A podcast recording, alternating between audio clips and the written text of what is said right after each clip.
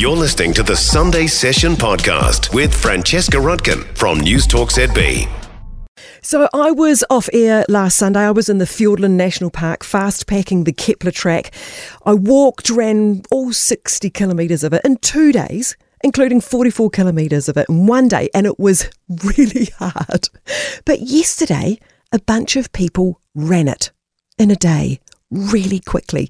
It's called the Kepler Challenge, known as New Zealand's premier mountain run, and race director Steve Norris is with me now. Good morning. Good morning, Francesca. How did the day go?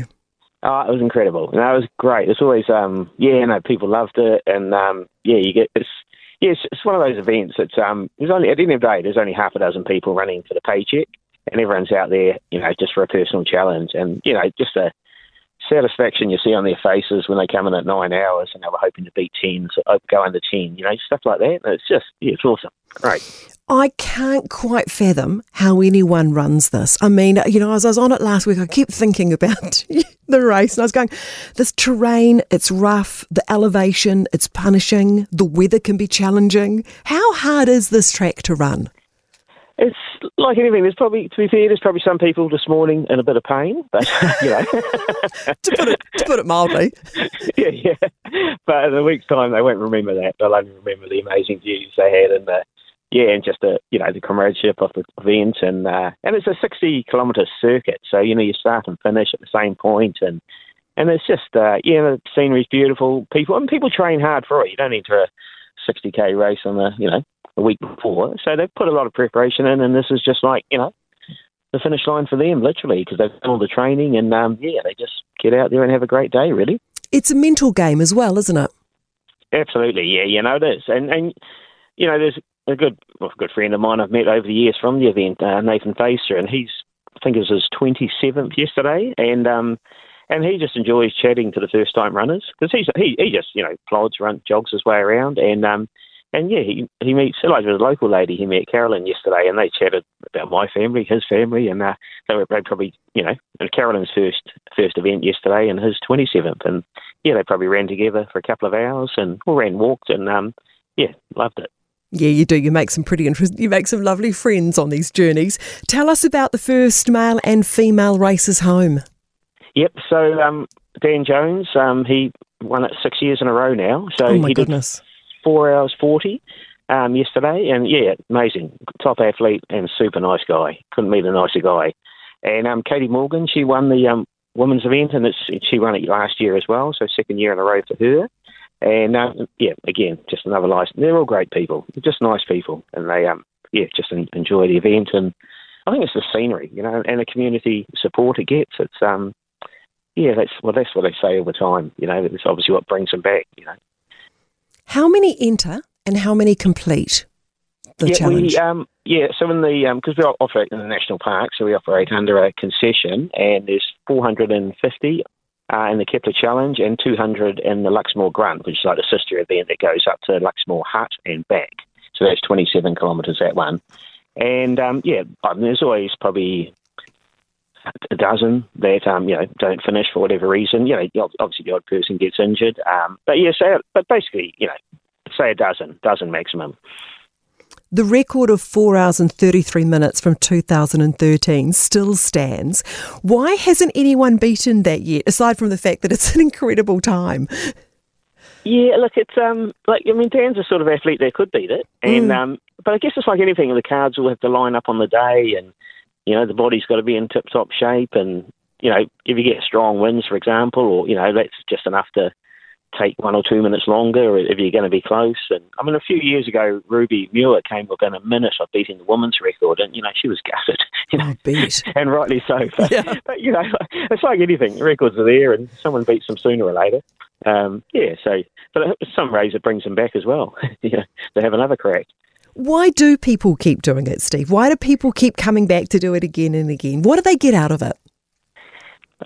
I, honestly, well, just what they tell us, it's just that they love the community feel to the event. It's um, it's just you know, there's t- about ten of us on the committee. You know, it's just a voluntary committee. Everyone knows their job. Like someone says, "Oh, how do you organise all that?" And I'm like, "Well, I don't know. I just do my bit.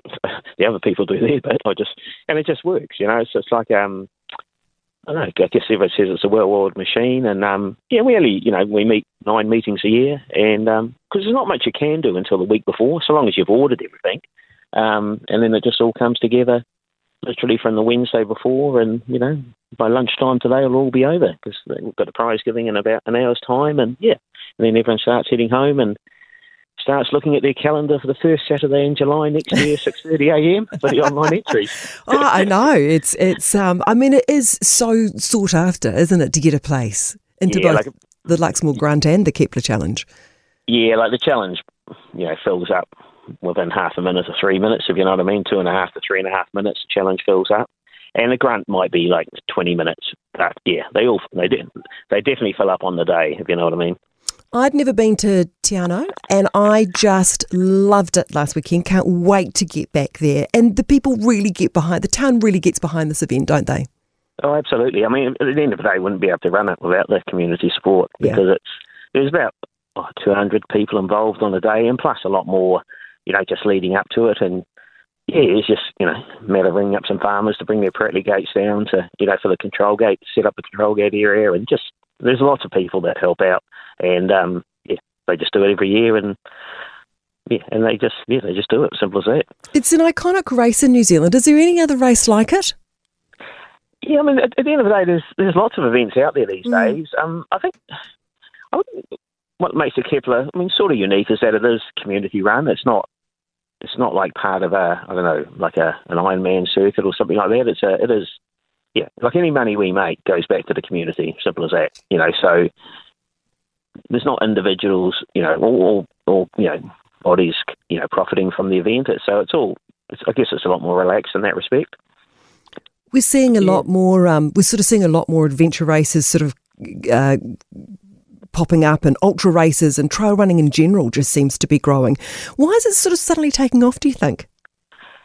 Um, maybe I don't know. Maybe it's something you know, even to do with COVID. People had time to get out and yeah. run and you know, get inspired, and um, yeah, and it's um, yeah, maybe yeah. But that, to be fair, it's been like it for a while. But like, you've got these these backyard events now, and I was talking to a guy yesterday who's you know run several of them, and he's in like 100 miles, you know, 6.7 kilometres every hour, and to the last one drop, sort of thing, and and they've just taken off in the last five years. So there's just yeah, I guess it's just a wave of um, you know it's, I just think it's great. Just people out there getting some exercise and hopefully having a good time. I love it. People out there getting a little bit of exercise. Come do 60k in a day up a mountain range in town again, Steve. I love it. I love it. Oh, well, look, congratulations on another event. I know you got to get, you've got your prize giving this morning. So, um, uh, congratulations to everybody who just stepped foot on that track yesterday. It's, it's a mighty effort just to complete it. Awesome. No, well, you'll, you'll have to be there at the start line next year, Francesca. Yeah, yeah, yeah. I'm going to go now before I com- before I commit to something that I have to. Exactly. Oh, look, I, I, will be honest with you. My girlfriend and I, as we were plotting away last week, we were going, how would we do this, and how would we just? There's a, there's a little there's a little sort of thought there in the back of my mind, but I, I'm not going to commit to anything quite yet. But look, Steve, really nice to talk to you. Uh, take care. Pleasure. Thanks, Francesca. For more from the Sunday session with Francesca Rudkin, listen live to News Talk ZB from 9 a.m. Sunday or follow the podcast on iHeartRadio.